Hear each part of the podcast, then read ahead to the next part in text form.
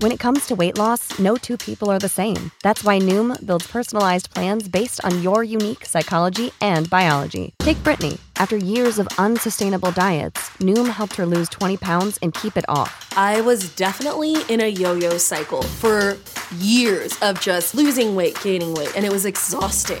And Stephanie. She's a former D1 athlete who knew she couldn't outtrain her diet, and she lost 38 pounds. My relationship to food before Noom was never consistent. And Evan, he can't stand salads, but he still lost 50 pounds with Noom. I never really was a salad guy. That's just not who I am. Even through the pickiness, Noom taught me that building better habits builds a healthier lifestyle. I'm not doing this to get to a number, I'm doing this to feel better. Get your personalized plan today at Noom.com. Real Noom users compensated to provide their story. In four weeks, the typical Noom user can expect to lose one to two pounds per week. Individual results may vary.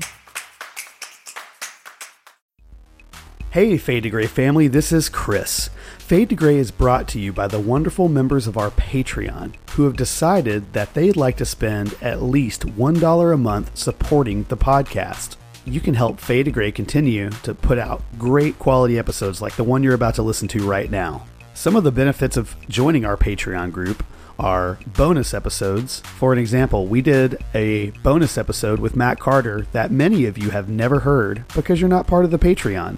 We'll drop you into our exclusive Marco Polo group where you can chat with all of us and many of our guests. Head on over to fadetograypodcast.com and sign up to be part of our family today. Ladies and idiots. This is the Fade to Gray podcast. Is there a God? I do believe in Jesus and I do believe in God. I just think religion fucks up everything. You can't go there. Jesus deserves a better Christianity. God was breathing, God was water, God was shoved down your throat. We just don't know, and nobody wants to admit it. Christianity's like autism, there's a wide spectrum of it. This changes everything. Welcome back to another episode of Fade to Gray. This is Chris on the roundtable today. We have Omar, Lena, and we are talking to a very special guest, a Fade to Gray favorite, Paul Matthew Harrison, who is the author of several books. Uh, God Told Me to Marry You, which we talked about on his episode with us as episode five of Fade to Gray, if you ever want to go back and listen. Uh, also authored uh, All the Clever Words on Pages and All the Clever Words on Pages 2. His most recent book, Deconversions, details his entire spiritual life, and we're very excited to talk to him today. Welcome, Paul Matthew Harrison. How are you doing? Paul. Thank you. How are you doing? Very good. Very good. Thank you. I'm excited. Am I your first repeat? You are guest? not the first repeat. Oh man, well I gotta go. you are definitely a friend of the podcast. I got things and to do. have helped shape the vision of really where we're going in the future. Like Chris mentioned, you were like our fifth episode or whatever, but we deleted our first four. So if you Yeah. got to hear our first four before that, then you are an OG, like original fader. You're lucky. So, I um, did. But you really. I did. I've been I've been listening. oh listening. wow! So you are an original fader. Oh, well, thank too. you. So thank you. I went back and listened to those originals, yeah, and I listened to a bunch after you guys had uh, Toby and Joey on, Yeah. and that that Josh Wing episode was really Oh, it was intense. great. Um, yeah, yeah, lots of interesting stuff going But on. the things there. you discussed, Thank you for saying that. um, Yeah. really helped shaped who we are today. I think it really some of the things you brought out and the way that you just articulated your faith and your struggles, and you know, you were at that point. I had just written.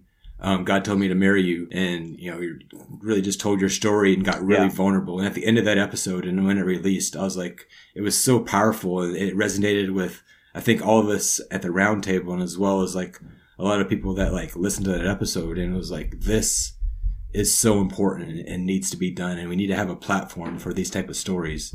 So moving forward, um, Mm. you know, hear a lot more of that type of content coming out of Fade to Gray as we're just fading into all these different issues.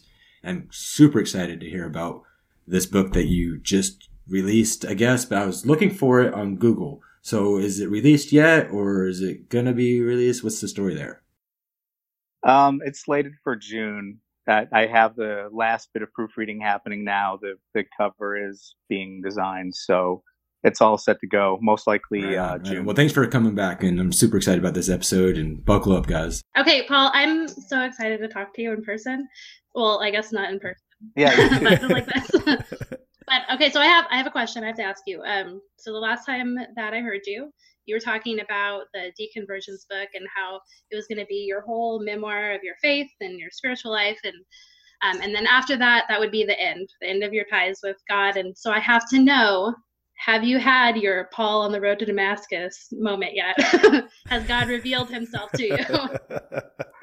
no, I haven't. Oh. No. Well, that is unfortunate. I, I don't know if I should. I don't know if I should give away the end though, because uh, then nobody will buy the there, book. Okay. Well, there you go. I'll I'll let you have that then. I I apologize.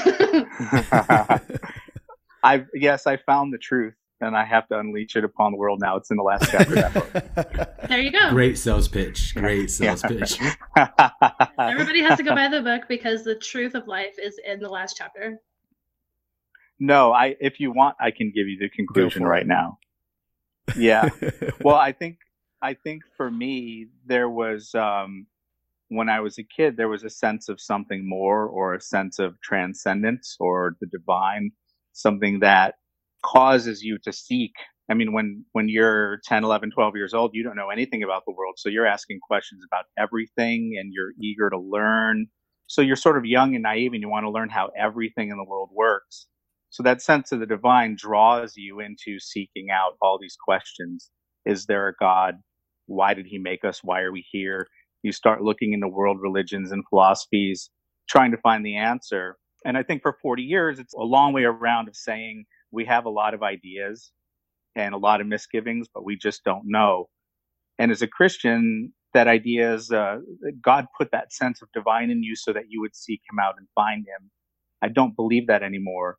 I, I now look at my past as almost like a, an obsession with God in, a, in an unhealthy way that it stopped me from living any kind of a practical mm. life because I was so obsessed with these bigger questions, ultimate meanings and spiritual experiences that I, you know, all my family and friends just thought of me as in another world, except for my Christian friends that encouraged it. And even when, when I became an atheist, it was like, oh, now here you go on all the atheist stuff. It was like, the the same zeal in the opposite direction? Can you just be normal and live?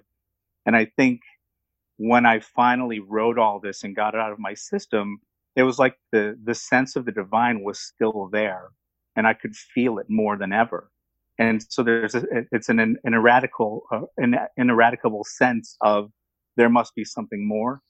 I don't know if it's true or not, but it's uh, a sense that I can't do away with or get rid of.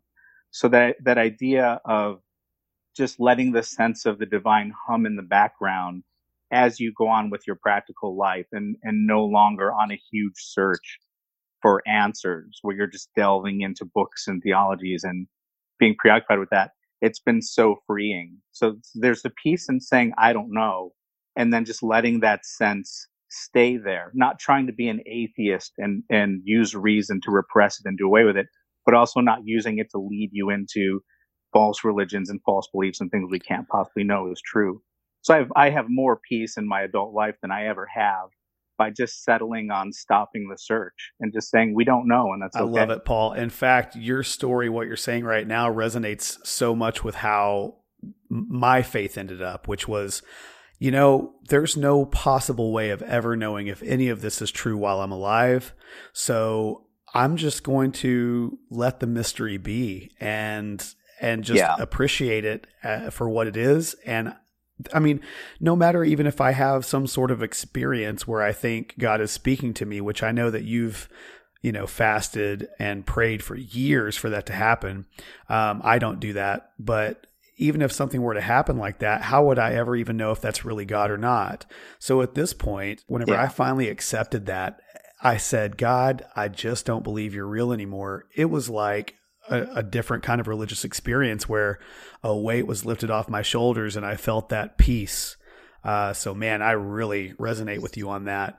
Um, you mentioned that you started out as a young boy just kind of wondering about these things. And I read in Deconversions because yeah. I have a copy. Uh, I read in Deconversions that that started because your dad died and you were pondering yeah. where he was going to go. Can you tell us a little bit about how your uh, faith experience began? Sure. I, I want to back up one second though sure. and say that what, what Omar said at the beginning about fade to gray, letting people tell their stories. uh, like you said, we don't know. We can't be certain about what happens, but people have some pretty incredible things that happen to them, seemingly supernatural things, things that don't fit a specific religious or doctrinal context. So letting people tell their stories and just let it hang there, even within coherence and out of context, is important. You know, I think people have to tell their stories even if they don't necessarily represent a specific religion or worldview. You yeah. know, so I, I, think I think what you're uh, doing. Uh, we really great. appreciate that, man. Um, and on that, I want to piggyback off of something that Chris just said before you answer that question. Me still finding my peace, you know, in the comfort of, of, say Jesus and still identifying with Christianity and being okay with that. I, I felt it very compelling and, and interesting how you said at the end of deconversions, how you originally thought, okay, I'm going to be done with my God search after this. And you have a peace in not searching but it's you described it as a sense of the divine. You described your peace as only I think that was the words yeah. you used. Um, and I would, I, and it's yeah. it's very interesting. It could probably be rival probably the second piece that I can find in the comfort and the hope of, of, the story of Christ or the, the person of Jesus, you know, or the the deity. Whatever I'm still, and sure. So, um, that's interesting. It doesn't sound like the search is over, but you're sounds like you're just kind of like at peace with like, okay, there might be a God here, but I don't have to try to find him. Or is that I don't. Right. It's, it's much less intense, and it's still the feeling of being open to anything can happen. And I think too, when you're a Christian, the, the idea is everybody else is lost and unsaved and on their way to hell, and it's your job to give them the truth and open their eyes. There's almost a desperateness that you must be out, you know, molesting for a better word. You must be upending everybody's lives you know, by telling them what you're doing is wrong and you're lost and you need Jesus. You know, that you're in a dire situation and I have to help you. And then if I become an atheist, it's, oh no, we've, we've all been deceived and I don't want to see all my Christian friends get hurt and disillusioned like me. So now it's my job to like spread Richard Dawkins to all my Christian friends. This whole idea of trying to help everyone or correct everyone. Now I think everybody is on their own journey. So when people say things and I go, well, I used to be there 10 years ago, I don't now feel the need to jump in and say, here, let me lead you to what I learned and understood. It's more like, you know what? Let that person be on their path. If, if Jesus is speaking to someone in a Christian context, great. Let, let them stay in a fundamentalist, conservative, evangelical church that I've left behind, but that has changed their lives for the better. And, and who am I to go in there and, and try to take that away from them. And if an atheist is a happy atheist, why? Yeah, as long as they're not oppressing people. yeah, which is a very general term. You know, uh, Christians would say leaving the world unsaved is oppressive. Mm-hmm. You know, and that the the the loving thing to do would be to go do everything you can to save them. But the idea now is that is that you're not interfering with other people's headspace so much, or believing that you have to intervene in everybody's lives and share what you know. So when I write these memoirs, the the good thing about them is that they they're misgivings. You know, they're they're just honest views of what have I what I've experienced, and I leave that out there for anybody who wants to read and discuss it. It's not that I feel like I have a burning message that I have to get to other people. You know, the, the, need to find a platform and change lives or something like that. But you really do. I mean, you really have important things to say. But I'm really interested in your answer to Chris's question. So go back there, please. yeah, my um, my earliest memories are are I was born in 1976, so my earliest memories are are around the early 80s, and um, I remember my mom saying to me that my dad had liver cancer and they did an operation that was successful, but it had spread to his lungs. So he had less than a year to live. And so my earliest memories are visiting him around Christmas time in 1983 and seeing him in pain. You know, he looked different. He was really thin. He couldn't hold his mouth open. Um, he had oxygen tanks behind him. So when my brother and I posed for pictures for Christmas with him, I remember telling my brother, be careful not to break dad because I thought he was brittle like a, a tree leaf, like you could break his arms off. And so I saw him in a lot of pain. And about a week later, he died. And my mom woke my brother and I up, you know, um, crying. And while they were all crying, I wasn't. I was happy that he wasn't suffering anymore. And I couldn't understand why they were crying. So this is just before my, my eighth birthday. And I just thought, well, he's somewhere else now and he's happy. He, he's not in this pain anymore. We'll see him again. He's in the spirit realm somewhere, you know, maybe heaven or something like that. But I don't know how I got those ideas. You know, like there's Tom and Jerry cartoons with depictions of like people getting wings and floating up into heaven or going in down to a cauldron in hell or something like that. But I wasn't sad. And when I went to my dad's memorial service, um, I couldn't cry and I felt guilty. And so his sister, my aunt said, well, you know, God, you know, he wouldn't want you to cry. So I remember seeing a picture of him next to a box of his ashes where he was cremated. And I, so I'm looking at a smiling face of somebody in his twenties. He was 30 when he died. And then I'm looking wow. at this box of ashes and I'm thinking, okay, that's dad in that box, or at least those are his ashes. And then I looked around the room and I thought all of us turned to ashes. You know, you can look at a picture of like, um, a world fair or a city from, you know, 1890 and you realize that all those buildings are leveled, that town is destroyed and built over, all those people and animals are dead. You know, it's a feeling that just everything in this world fades and is destroyed, but there must be something essential behind it that carries on. And I would see this later when I went to the Art Institute around 10 or 12 years old. And I looked at art and I saw transcendence in all this. So I just had this sense that there was a, a purpose to everything beyond the physical world and that there was an immaterial world that made it all worthwhile. And that sense seemed intuitive and not attached to any doctrine or theology at all. But given that I'd had experiences going to Catholic church as a kid, I just asked my grandma for a Bible just to get started trying to understand if the Bible explained any of this or not. Wow, that's super deep. I mean, it almost seems morbid um, to a certain level. And as a kid, just thinking, well, we're all, it's all going to be rubble anyway. But, but to find deeper meaning in that, you know, some people would just stop there and be like, well, then what's the point? But then to be like, well, to find deeper meaning in that's pretty incredible, especially at early age. I, you know, it, it, it wasn't morbid to me. It was hopeful that everything destroyed, everything ends up okay. Everyone ends up safe and okay on the other side because God is, is loving and restoring and watches over us. And somehow, one way or another, everything ends up okay for everybody. It's kind of a, a, an intuitive universalism. You know, when I was first introduced to the idea that we're all sinners worthy to burn forever and we should feel guilty, I just thought, why? That doesn't make any sense, you know, but I'll go with it if that's, you know, the buy in. So it wasn't morbid to me that everything faded and destroyed because I liked when I was at the Art Institute, I liked surrealism and I liked imagination and I liked the idea that maybe we can morph into whatever we want to look like. That there that there are a billion planets and all of them are heavens and you can spend eternity experiencing everything in the world you couldn't experience here. What was morbid to me um, was evil and suffering in the world. It made me terrified of being alive here. So I explained in that same opening chapter of Deconversions that um, we saw the Challenger shuttle explode in class, mm. and the teacher yeah. crying and the kids crying while we watched these people die in the sky. You know, and and there was the I think the woman on that flight was a teacher, and that's why all the schools were watching because we were proud to see this teacher go into space. And her daughter was scared, saying, "Mommy, don't go. You're not going to come back." And now we thought that poor little girl you know, her fears came true. Her mom died in that shuttle explosion.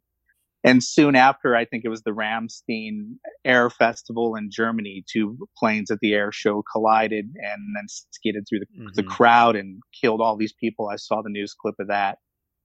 A goalie named uh, Clint Malarchuk who got his throat slit with a skate during a hockey game and the blood was spurting out of his neck and he almost died on the ice. So you see these things as a kid and then you wonder, why does this stuff happen?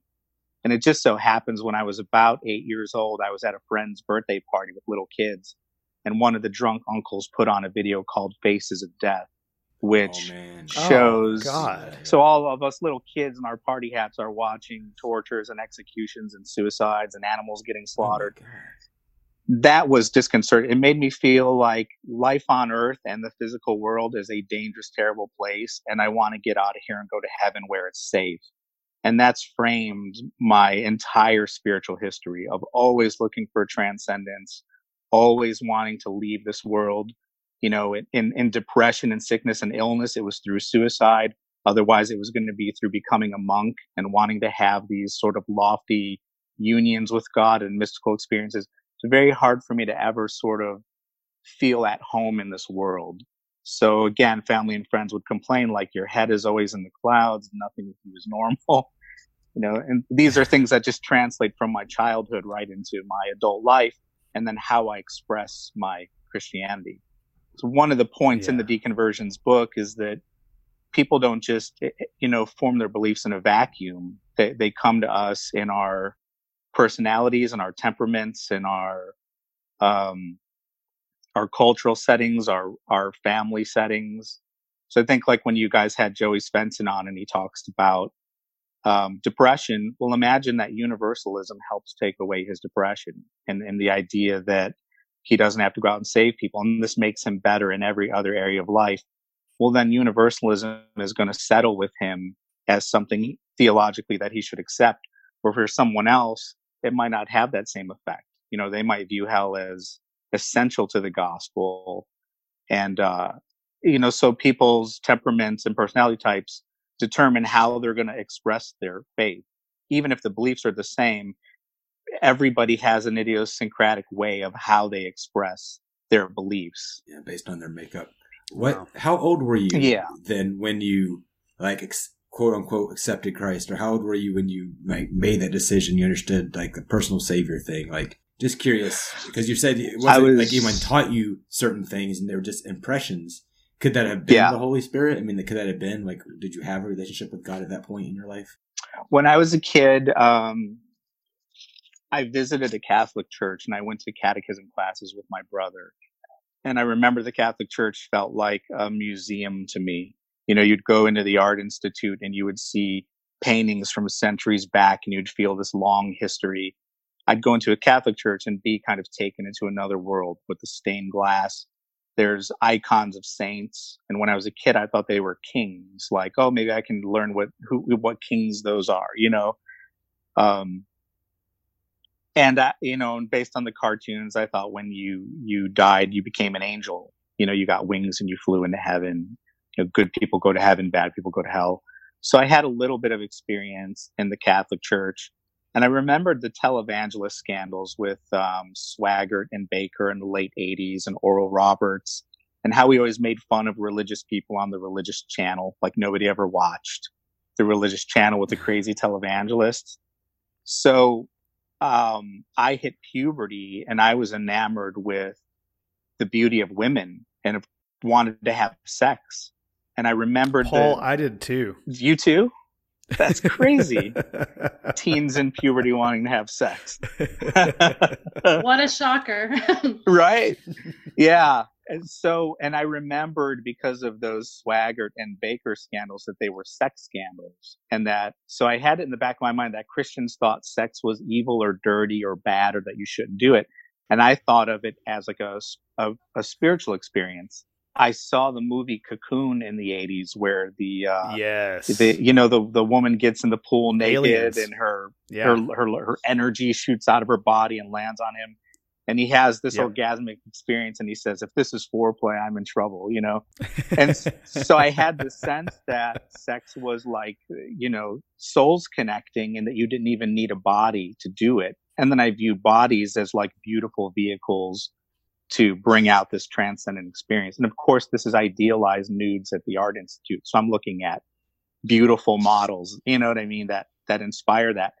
So to me, nudity wasn't evil. Masturbation wasn't evil.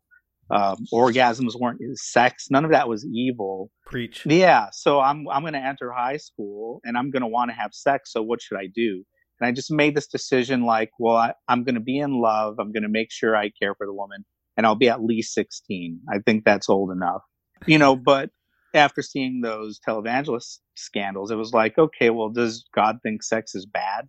So I asked my grandma for a Bible to read through it and try to, to figure that out. came across Leviticus about not sleeping with donkeys and stuff like that. And I thought this isn't helping, you know. Um, Good notes to have, though, for sure. Yeah. so my mom met someone and um, was about to marry him, and his, and so my in-laws, his um, his brother and his brother's wife, and a few others were born again Pentecostal Christians who were involved in ministry, and um, when they saw that I was seeking God and asking questions, I went over there uh, for Thanksgiving in 1990 when I was 14, my freshman year of high school, and I asked my aunt to help me understand what the Bible says and how to read it and what Christianity teaches. And so that was the opening conversation, maybe two hours long, where she preached the whole gospel to me and asked me if I wanted to receive Jesus and start a relationship with him. And in that conversation, she said, sex is beautiful and good and God created it, but he wants you to have a oneness with your spouse and wait till marriage. So that's where that began, as well as the understanding that, that we're all sinners who deserve hell, but Christ died for us and we can give our lives to him and we don't have to wait until we go to heaven to meet God. We can have a relationship with him right now. And so if you give your life to him, I mean, I'm 14, my whole life is ahead of me. Watch what he'll do with your life. I mean, right. you're you're in for an exciting ride here. And I just thought, heck yeah, let's do it. So we I said the sinner's prayer and got saved and she said happy birthday and gave me a big hug and now I'm born again. That's just crazy to me because uh, the reason I was asking that because you're telling the story about when you were like seven years old and, and saw your dad die, right? Yeah. And I was, you know, there was something in the back of my mind and probably some of the listeners as well. They're like, you know, well, you know, God's working through that. And yeah, I feel like he was kind of your perspective, the things that you were, the way you were seeing the world, the, like the peace that you had, like seemed to be peace that you should get, you know, from, from a deity, you know, when you're going through a time like that and you're watching like the adults struggle with it a lot more than, than you. And so, um, that's where that question came from. But it wasn't until years later that you actually were introduced to like, like the person of Jesus or whatever. So it had zero to do with that. Sure. And see, I'm tempted to say something universal here, like, well, maybe in the innocence of childhood, we all have an unblemished sense of the divine and on and on. But what if my dad molested me? What if I came from a poor family and my family was terrible and I hated him and I wished he wasn't alive somewhere else? And what if nothing felt good because of the way I was abused? You know, someone in that situation might have a completely different experience than mine going to their dead dad's funeral. Yeah, absolutely. Again, absolutely. everybody's story is no matter how similar it sounds on the surface, it's idiosyncratic. Everybody has a different experience of their own lives. And a lifetime is not enough to uncover and figure out all the things that make us tick. You know, like I can, I can rewrite my, I spent 10 years writing these, these four books. I can rewrite them in 10 years and probably come to completely different conclusions and uncover new things you know what I'm saying? Yeah. So it seems like a lot of the the thoughts i mean not to say you haven't grown or developed at all from childhood but those those thoughts and the way you looked at the world back then seems to have carried over even to now just when you became a christian do you feel like you still felt that way and you had to I mean, I feel like that has to be kind of suppressed. That's something I always felt as a Christian that those thoughts had to be suppressed because they didn't line up with what I was told I was supposed to believe or think. So, right. did you hide them? Did you not feel them anymore? Were they still there? They were still there. I I um, struggled with Christian doctrine while I tried to understand it as a teen. You know, again, the whole idea of because you're imperfect, God can't be in the presence of sin. You can't go to heaven if you died tonight, why should he let you in? And I thought, why wouldn't he? He made me and he loves me. Like, why is heaven a reward for good people? And, you know, I've not raped or killed anybody. Why wouldn't I go in? Well, no, no, no, no. You're born with original sin and you, and we're all deserving of hell. So when Jesus died on the cross, we put him there. We're murderers. We're responsible for that. And if Jesus would die for you in such a terrible way, and you ignore this, well, what kind of an asshole would that make you? You hmm. know, so there's a sense of, wow, I'm guilty and I didn't even know it and I killed someone and I didn't know it, you know? Because hmm. I, I, in deconversion, I explained too that we had a crucifix on our wall, my brother and I, in our bedroom as kids. And I would look at it and see the stab wounds in his side and the crown of thorns. And I would think somebody like jumped this guy and just sadistically tortured him. And he was a good guy who didn't do anything wrong. And we had projects that lived around the block from us. When I'd walk to the store, they would chase me or throw bottles at me. I didn't even know them. You know, they were just mean kids looking for someone to beat up. And so I thought some bad guys just came and chased Jesus down and jumped him and did these terrible things to him. So the lesson when you look at the cross is be nice to people, don't be mean, or this is what results. You know, it was kind of a very simple thing. I didn't know anything about God needing a blood sacrifice to appease his anger and the atonement and in that we're all guilty of hell. So I didn't feel any real guilt or shame. I just thought, well, if that's how the story goes, I'll go along with it and I'll, I'll try to understand later. And so later when I lost my faith, I had some Reformed Calvinist Christians say, well, you were probably never saved to begin with because you never felt the convicting guilt that should have gone along with being a sinner. But I'm 14 years old. and it's such Um, a hard sell too to to try to tell a teenager or anybody to try to believe that like we're guilty of something that happened like centuries before we were alive or like like lifetimes Yeah. ago. And like that you have nothing to do yeah, with. now, and now you're gonna Yeah. you're gonna pay for that and burn forever. But it's like, well, why can't I reap some of the benefits of the good things that happened that people did? Like, why is like the original sin have Yeah. to be placed on me? I didn't do anything. Oh yeah, I mean that whole unfairness of Adam and Eve fell, so we all deserve. Yeah, none none of that made sense to me as a kid either. But I, I think becoming a Christian, I realized that Christians are taught to learn correct doctrine, preach correct doctrine, say the right thing, and I don't think we really hear ourselves talk when we say certain things. I remember a basketball player a few years ago came out and it was like he's a hero because he came out saying he was gay in a in a sub a sports subculture or a macho subculture and some conservative christian friends on facebook just said you know it's a sad day when we call good evil and evil good and start celebrating sin and then all the comments started to come in you know and these are friends of mine who who i care about and know very well who are very loving people but that comment section descended into this is why hurricanes and natural disasters happen. This is why God sends judgment on our country. It's depraved and filthy. You know, oh, Jesus, come back, come back. And I thought if I was a gay person reading this, you know what I mean? How would I? You guys are all scared that because I'm gay, I bring on natural disasters and curses on our country. And that seeing me be gay is so sickening and depraved that you're begging Jesus to come back to to just end the gayness on earth you know where there's a utopia of just straight people who honor god's design you know what i mean?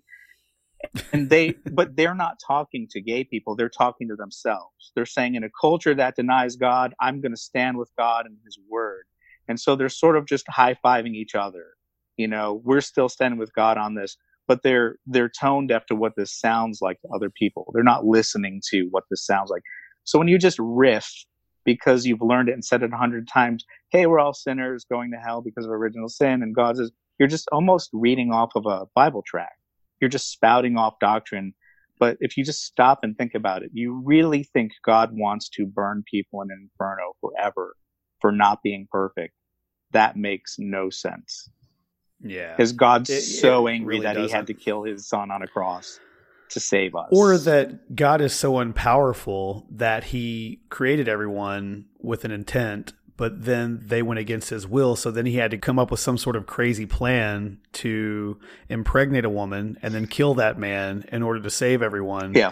And I see the meme all the time. It's Jesus knocking at someone's door and he says, knock, knock, let me in. And the guy says, you know, no. Uh, and he says, well, I'm trying to save you. And the guy says, save me from what? And Jesus says, save you from what I'm going to do to you if you don't let me in. Yeah. And it's just Yeah. like this paradox that just seems so weird. And it's like, oh man, it, to me, it just doesn't make any sense. Yeah. Well, I think God um, is responsible for everything. If this is God's universe and He made everything, He's responsible for anything. I don't think God can be victimized by anything in His own universe. But in the Christian story, if God made us all and predestines everything in a certain sense or allows everything to happen, you know, in, by virtue of creating us. I mean, philosophically, there's the question, why would a perfect being need to create anything at all? You know, what would even move him to want anything, given he's not a creature moved by anything outside of himself? So mm-hmm. he's not even a creature because that's a created thing. See, we, we lose any ability to make sense when we're talking about God. But the idea of God is a person who wants something and makes something for a reason. I thought God was lonely and lived in a dark void. So let there be light. And then he made us because he wanted people to do things with. Because who wants to be alone their whole lives? So I thought God needed us. And so he was sort of a codependent lover. Please, please, please spend eternity with me. I won't force you. I won't make you. But in creating, he now puts himself into this experience of suffering. So when we're all saying, Hey, we need hope out of suffering and pain and evil in this world, God is like, Yeah, me too like read the Bible. It seems like nobody suffers more than God. He's frustrated. He's angry. You know what I mean? So it's like yeah. there's a sense where we're all screwed and we all can't get out of this.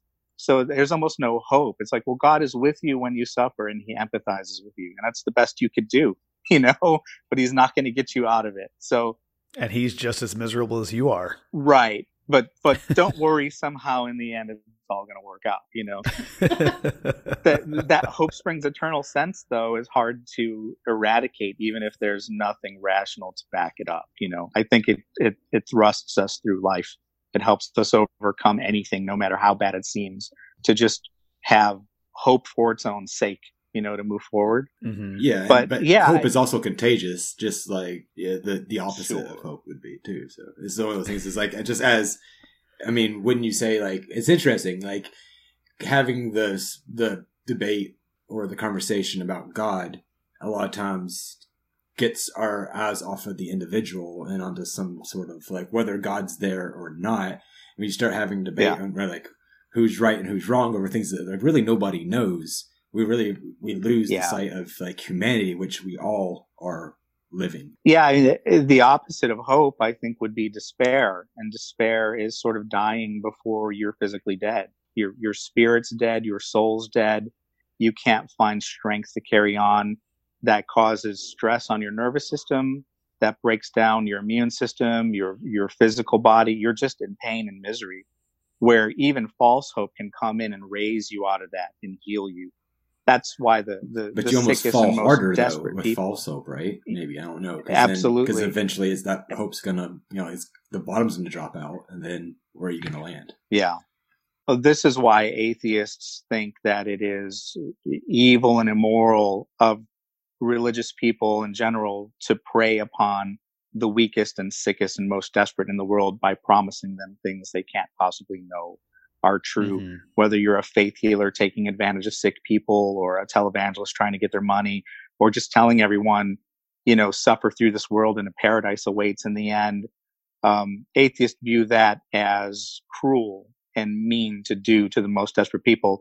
Let them be stoic and accept reality on its own terms, uh, without any false hopes. Um, and I took that position when I became an atheist later but then I realized, yeah, more than 90% of the human race, I don't think is capable of just being a stoic atheist and getting through life with no hope and something more. So it, it, the more I tried to bolster my atheism, the more belief in God and hope rose next to it, trying to outgrow it and overpower it. So there is no way for me to eradicate my sense that God is real and that everything is okay in the end, even if it's not true. So I try to give catharsis to that. Do you think that religious trauma has hardwired your brain to always think that? Or do you think it's because, you know, like you said earlier, you were kind of born into pain, seeing your dad so fragile and weak? You really wanted there to be everything to be all right in the end.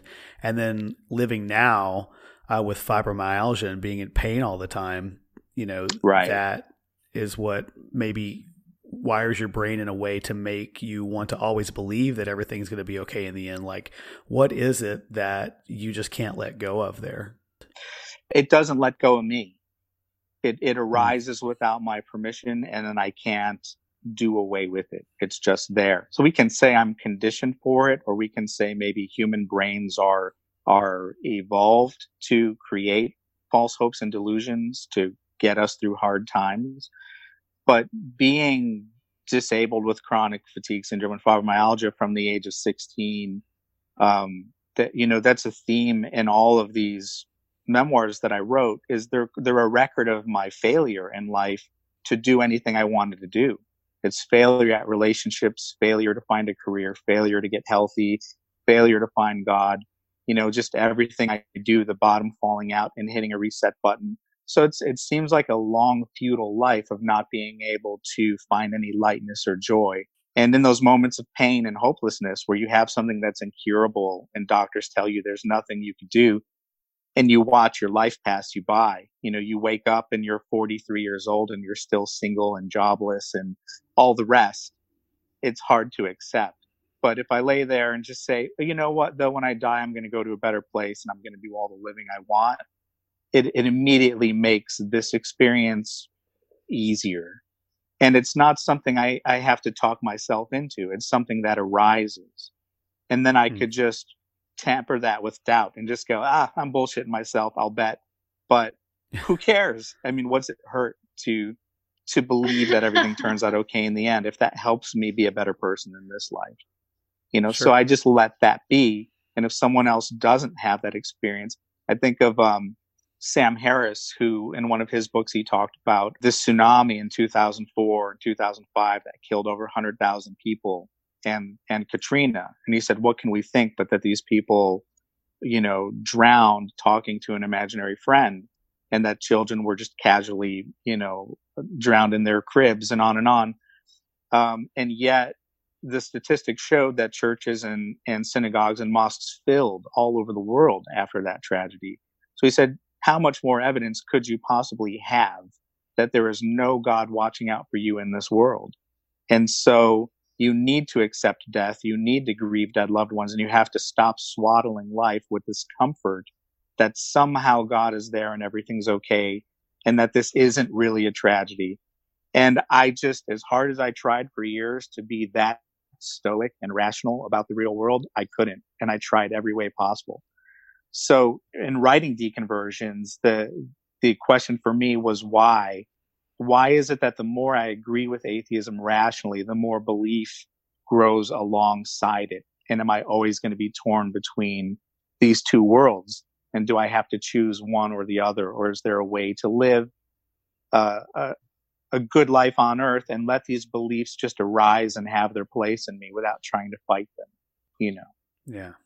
You talked about having a life of pain earlier, but Omar was actually talking about how your life looks really good through social media. Omar, do you want to ask him about that? Yeah, I was. It was crazy because you're you're sitting here you know, talking, getting emotional about, you know, your situation, you know, your fibromyalgia and not having work. And, but I'm like, man, the grass is always greener. Yeah. Like on the other side. Cause, cause I'm, I'm looking at your Facebook, your social media accounts, looking at food porn that you're posting. Yeah. These beautiful sunsets. you're traveling to all these great places and experiencing all these things. And yeah. I'm like, God, that must be nice. You know, like, you know, like I'm living vicariously through like, you know, your pictures, which I mean, you also are if you guys haven't followed, you know, Paul Matthew Harrison on Facebook or Twitter, do so.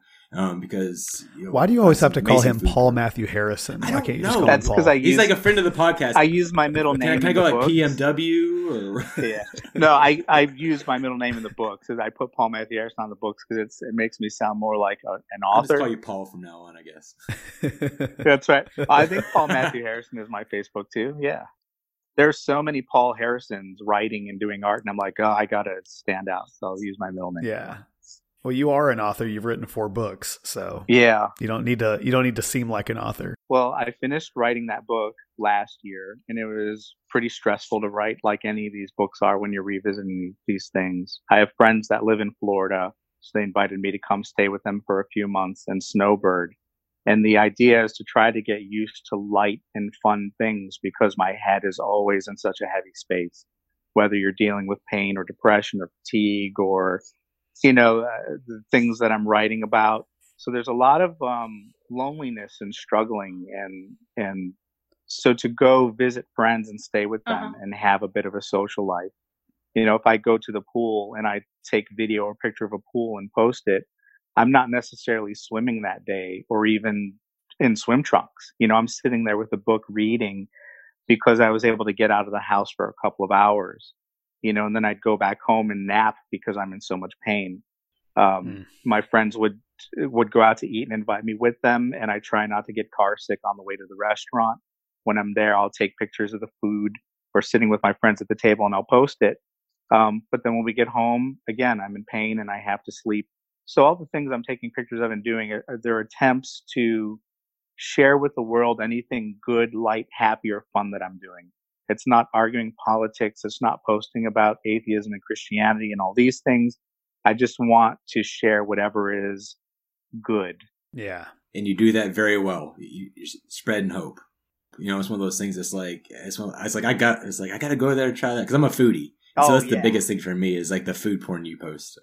Well, I, you know, I, I sometimes help out at a burger restaurant in town and I get half off of those meals. So rather than buying groceries, I just go down there and I eat a half off meal and I'll take a picture of the food. So again, it looks like I'm living it up, but just like anything on Instagram or Facebook, you know, you don't see what people go through all day long. I mean, I had a friend who, who, um, went to go visit Toby Morell and, and Aaron Lunsford and posted pictures of him and his family enjoying a barbecue with those guys. And he said, I didn't show you all the arguing in the car with the kids on the way over and everything else. You just think, oh, cool, people are hanging out with Toby and Aaron Lunsford, you know? yeah. So, it, yeah, like anything, uh, being online is an image. And this is why I got off of Facebook because I thought I would post all of these things and who do I care is looking at them? And do I want to argue or bicker with every everybody, you know, that has something to say on a post? Every time I would get on, it was somebody posting something they were angry about or being an activist about, and it was just so much noise. And I thought if I just turn all this So off, posturing. yeah. And these are, and it- it's an impression you get through social media that if you were sitting with that person in real life, they're probably not that angry at all. But it's just like, you know, Trump, this asshole again. I swear to God. you know what I mean? And it's just, just all day long. Yeah. And it's like, wow, do you just hate Trump all day long? And it's like, no, but they do on social And media. you have to have an opinion too, like one way or the Right. other. And if you don't agree with the, what's being said right then, then you're automatically on the other side. And it's just like, no, yeah. I just have my own. There's no room Like, for what's nuance. Yeah. And the funny thing is, is if you ask them what they hate about Trump, they can't really tell you. They'll just say, "Oh, he's a racist," or "Oh, he's a sexist." You know, Sure. Well, the that's- things he says, That's all is they what can makes, tell makes you. it easier. Yeah, he, he, he makes it easy on people to hate him. I mean, I agree. I think he's a piece of shit. But anyway, yeah. I, but see, any type, any kind of why that is it so okay to call people pieces of shit nowadays? Anyway, that's Yeah, well, we're in the Trump climate, so he started it.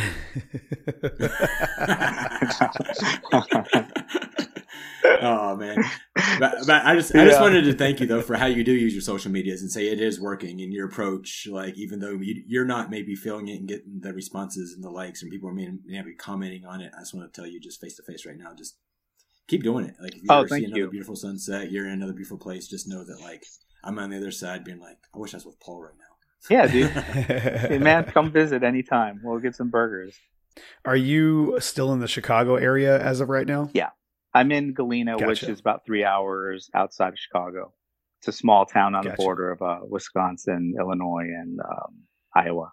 Yeah. Yeah. Um, but the um, now that I'm finished writing these books, I've sort of switched gears and got all the art supplies out. So it is Ooh. it it uh, like Lena was saying earlier, it is like a return to childhood. I feel like at 14, my life was hijacked by becoming born again and being taught that the end of the world would probably be by the year 2000. You know, I was reading Hal Lindsey and Grant Jeffrey and I got to save souls. And, and my mom said, you lost all of your joy. You stopped doing art. You stopped collecting baseball cards. You threw away your secular music. You're watching televangelists. Like, and then from then on, my whole life has been this heavy, serious, you know, one thing after another. And now I kind of feel almost retired. Like, okay, I'm going to go back to doing what I enjoyed doing when I was a kid. So in some ways, I feel like I was in arrested development and now I'm coming out of high school at 43 and I get to start enjoying my life. So a lot more, um, artwork and lighter things that will be posted throughout the year rather than kind of heavy, deep, yeah, things, you know. I Born again. absolutely love it. Yeah. I love that you said that too because I feel like I described myself the other day as more wild and rebellious than I've ever been in my whole life. Really? yeah. But I really think it is that. I think I'm like back to this place where I'm becoming who I really am. Like I'm coming out of something else that kind of hid me for a little while. So I like the way you talked about kind of going back to the childhood thing. I'm excited to see your art. That'll be awesome. Oh, thank you. Yeah, we we've been we've been taught that our lives are not our own. Our thoughts should be subjugated to the Word of God. Our libido should, be subjugated. That the Holy Spirit should take over our libido. You know, our you know your life is not your own. Your body is not your own. Your thoughts and feelings are all invalidated. You have to serve a higher purpose. Anything you do that doesn't have God first is idolatry.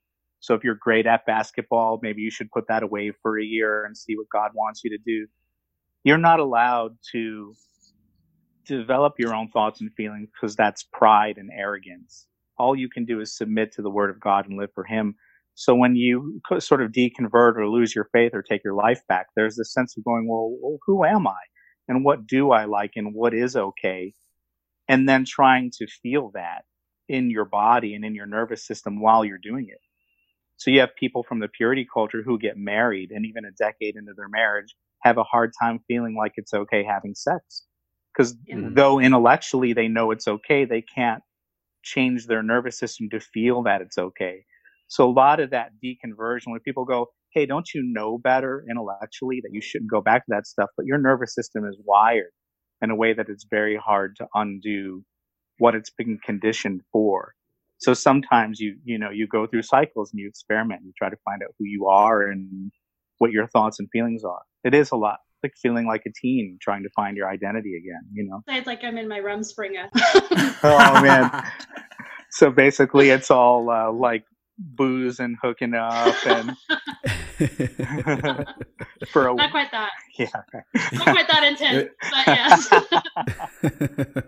so paul it, for you it almost is like you went through two deconversions it sounds like. It's like you yeah. did the deconversion from christianity and you've also decon- deconverted from atheism.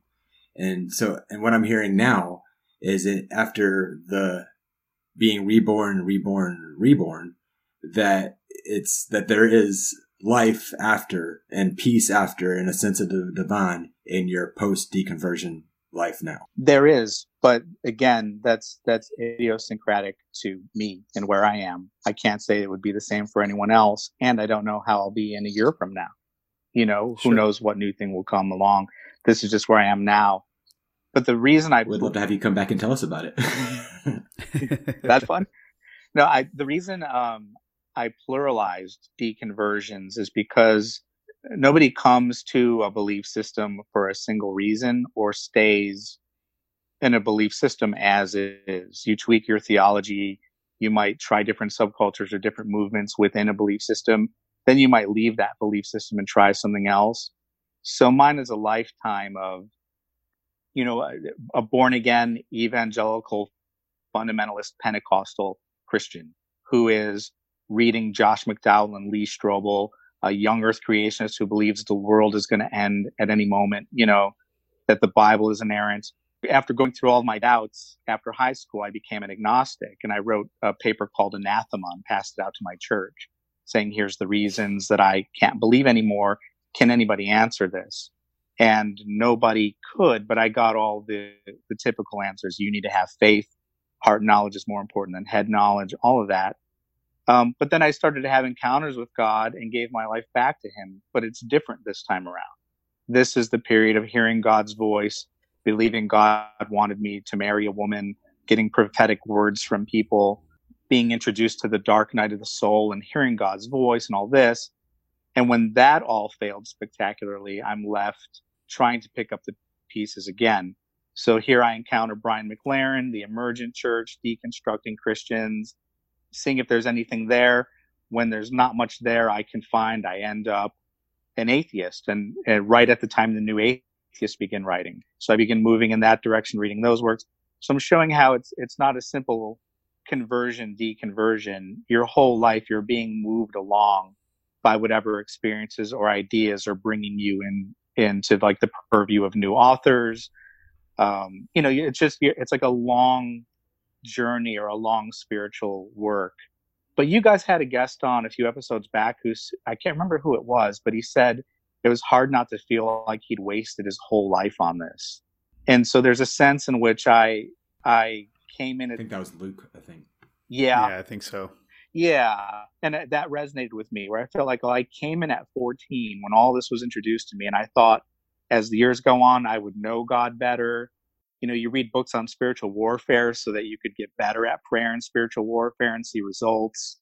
Um, you know, that as you read and study theology, you would understand God better. And, you know, you, you think there's sort of like graduating and growing. And it ends up all it was was the runaround and, and false leads into faith healers and fake prophets and uh, young earth creationism, then progressive creationism, then intelligent design, then theistic evolution. They're just going all over the place, finding that every time you try to make something true, you're running into something that ends up being false. And after, you know, 30 years of this in your teen and adult life to end up still going, that all was just a cloud of noise it, that didn't take me anywhere. I'm no more closer to the answer now at 43 than I was at 14 so it's easy to get hmm. resentful and go, what a waste of time. But skeptics and atheists have never given me this runaround.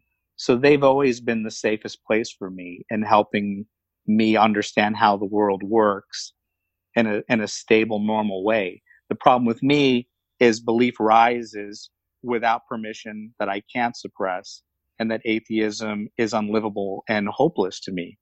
So I particularly have found it impossible to be a happy atheist or enjoy being an atheist, even though I agree mostly with what they're saying. So against all odds, I hold out this hope that they're wrong. And that's where I get really um, excited about people's stories when they say, like, Jesus visited me in my bedroom and predicted this thing, and then it happened. And I'm like, yeah, yeah, yeah, it's true, it's true. It's got to be. You know, like I'm hooked by those those testimonies. You know, everything in me wants that to be true. Well, I hear what you're saying, Paul. And, you know, what I do hear you saying is that it's okay if you don't know the answers. It's okay if you've converted and deconverted and converted and deconverted. You're never going to know the answer. So just enjoy the mystery. Is that kind of what I hear you saying? Yes. I, you don't even have to enjoy it. I, you just acknowledge it and this is something where in, in deconversions I go through my my stop with the emergent church when I was enamored with Brian McLaren and um, Tony Jones and and Rob Bell and Donald Miller and like all those guys were really popular around 2005 ish when this was going on. And I thought, well, maybe there's something they can offer me here. And there was a lot of that. God is wild and mysterious and untamable, and Christianity is a faith journey that's not about the answers and so there you're always like a wandering journeyman you know nothing is stable or solid. And so the critiques of the emergent church that i read was becoming conversant with the emergent church by da carson and another one called um, why we're not emergent by two guys who should be by kevin deyoung and ted Kluck and they're they're both reformed christians. So their main critique of the emergent church was you can't live in this wishy-washy mysterious doubtful. It, it doesn't give you anything to motivate you through life.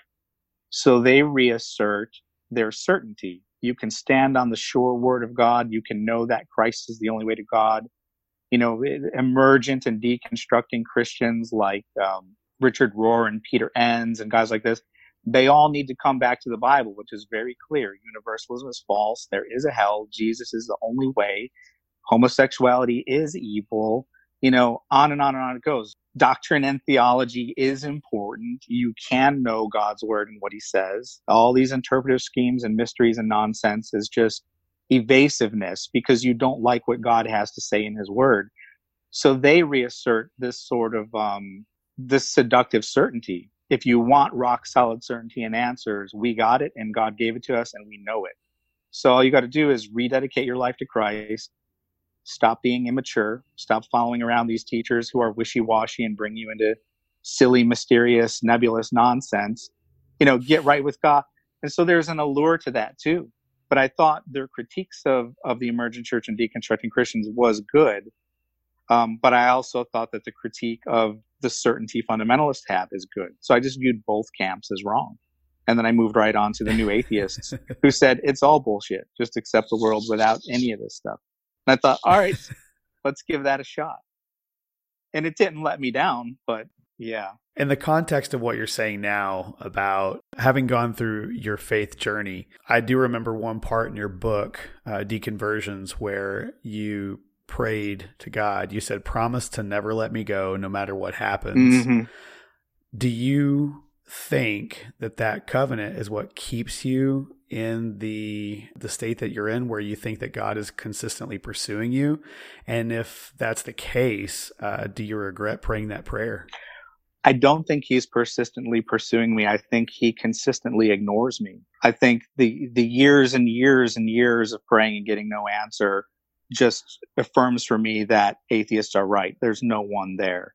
But you have some sort of calling inside you to still believe and to still want to oh, yeah. search out those things. Yeah. So I guess my question would be like do you think that when you prayed that prayer to God, that was a covenant you made in your brain that has kept you in this persistent state of, I guess, not hearing from God but wanting it? Um, no, I I think think I prayed that prayer out of fear or insecurity.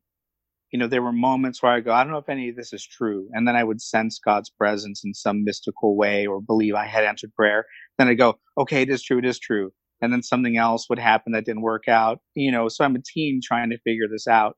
And the moments that I was most certain, I just thought, how do I keep this feeling of certainty? So I'd say, Lord, even though I doubt sometimes, just don't let me go. In these moments, I know you're real. I know you're real.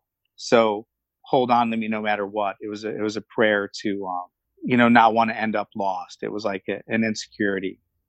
I, I think the idea that God is still there comes from when I was an agnostic and I didn't believe I had those mystical encounters that I describe. I mean, I describe them in deconversions, but they're in more detail. And God told me to marry you. You know, the times that I had these encounters that were just so powerful as an agnostic, it just stops you in your day. So even when I was writing God told me to marry you at my friend's house in Florida, I, would say, I still feel like tonight's the night Jesus will just appear in my bedroom and turn everything upside down. And I will have been all wrong about this atheism. You know, there's that feeling of at any point in time, this can upend me and turn me upside down. Uh, but it, but that, that feeling isn't a result of that prayer. No, it's a result of having okay. experienced something like that in the past. Right. Yeah. Right. I wonder if it's like somebody who is with an abusive spouse who most of the time they're good, and then every, and then every now and then you get the back of their hand, and you never know when it's coming, but they just feel like it's always coming. you know what I mean? I thought you were going to relate that to being in an abusive relationship of neglect where you so want the approval of God, but then you never get it. You never hear his voice again. He gives you a taste you know, you get those few years, like you mentioned mm-hmm. uh, with God, you know, God told me to marry you, which by the way, uh, if you want to hear more about Paul's story, he's got some incredible experiences with what he believes to be God. And you can hear about that in episode five, or better even, you can go and buy God Told Me to Marry You, which, by the way, Omar promised to read that the last time you were on. Uh-huh. And I wonder, Omar, did you ever buy that book? See, I thought I was going to get, get away with you not asking because we did it earlier. So. uh, here's the thing I actually was going to jump on and buy it on Amazon right before this oh, meeting oh, so I could say yes to that question. And then I, I don't funny. have Amazon Prime anymore, and the the shipping was going to be more than if I just bought two books. Really? So, um, I was wait. I'm going to wait until deconversions come out, and that way I can get both of them at the same time. I forget. I forget. No, but seriously, but seriously though, are you, Omar? You um, you would have related to. I'm not a reader. Yeah. So like, I, I need it on audiobook. Basically, yeah. like if I buy the book and call you, will you read it to me? I'll read it to you. I'll read it to you a glass of milk and cookies before bed. that sounds great. you would you would relate to this the most though because of your experiences yeah. in Pentecostalism, I think. Yeah, I'm excited. I, I looked at the chapters, and there's the Benny Hinn chapter, and yeah, I guess that was like pretty compelled you further into the whole Pentecostal thing. And I'm definitely I was joking, but I'm I'm serious. I do. Oh yeah. Um, when I I, I, said I was going to buy it, and I'm big on my word, so I'm going to. But I'm, I'll get them both at the same time. Thank you.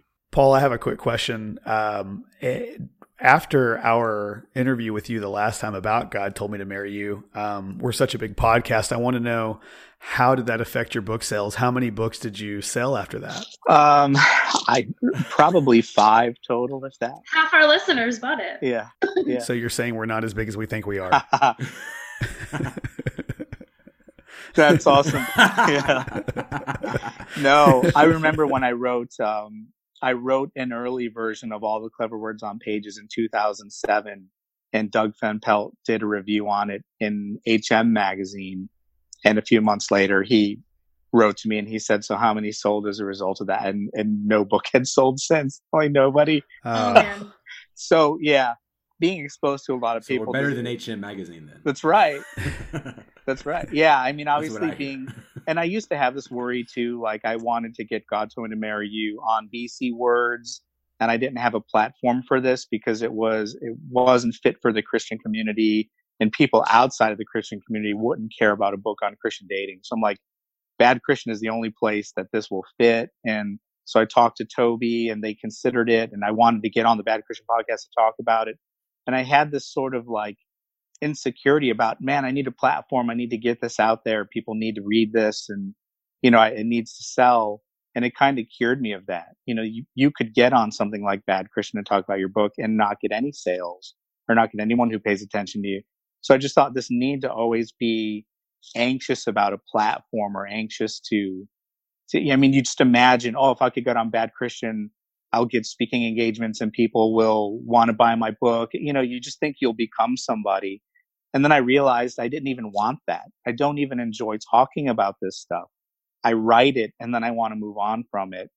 And so getting caught up in theological debates with people and it's not really what I want to do. I don't want to be a writer and have a platform and be known for something, you know? Yeah. But your experiences and things you went through definitely seems like you like I almost disagree, almost like you need a platform and I and I would like to give you one and, and would recommend like the things that you've gone through and the way you articulate um, all the different deconversions that you've been through um, is something that a lot of people can relate to and need to hear. So I I, I would encourage you to continue to seek it. I know it, it's not fun and it's exhausting no. for sure yeah. to have the same conversation every day when I wrote, I, I wrote an autobiography for myself in 2005 when I was living in my car after being disillusioned. And that was for me just to follow my own path and go, how did I end up here? And then I just started to add to that over the years. And then I thought I probably got three marketable books I can, I can make out of this story that would be beneficial to other people. So at that time, I thought, well, I'm writing for other people you know, there, there are plenty of mewithoutYou fans who would love to peer in on my conversations with Aaron Weiss and, you know, and, and the things he did for me and the, and the, uh, conversations we had.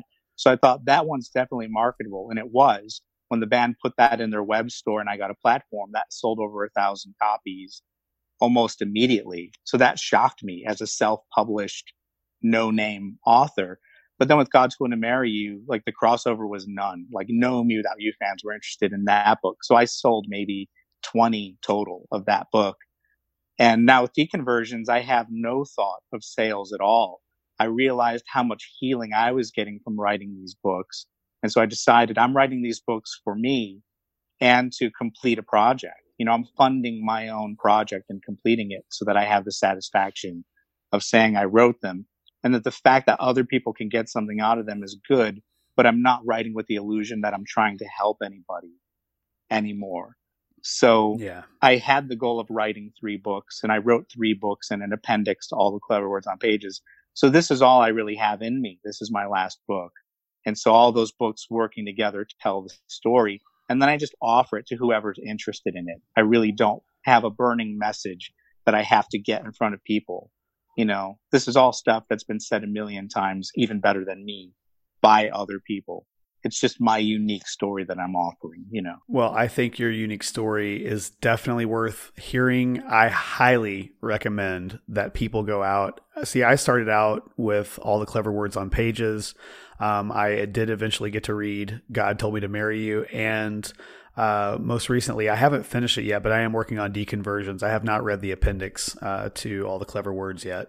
Um, but I do plan on it. Paul, your writing is incredible. Your story really relates to so many people. Um, I told you last time on the podcast, and you seemed surprised that I really resonated with your story and really gained a lot out of it. Yeah. Uh, it helped me get through some shit uh, with my faith. And so I really appreciate your work. I'm actually kind of sad to hear that this is your last book, even if it, you know, weren't something related to faith. I appreciate your writing. I think you're damn good at it. Whenever uh, deconversions comes out in June. I I just want you know everyone that might be listening right now, if you're going through any sort of deconstruction, or if you're on the other side of any sort of deconstruction, or maybe you're at the beginning and you don't really know what's going on, but you know something's not quite right with your faith. I would highly recommend uh, picking up a copy of Paul's book, Deconversions. It's a good place to start. Um, and you're definitely going to uh, relate to his story, and you're definitely going to uh, get something out of it, and it'll probably help you get through your shit as well. Um, Paul, I think it's uh, about time to wrap up, but I really appreciate you coming back on our podcast. This is your second time around. I hope it's not your last time. Um, you are an incredible guy. You're an inspirational guy. You probably don't want to hear that if you're like me, but uh, I just you know want to geek out a little bit on you and tell you how much I appreciate you, man. Thank you're you. on Instagram and I am. and Facebook. Are, are you on Twitter as well? Yeah, but I hardly use it. But I'm there. Okay. I don't use any of this stuff really, but I'm there.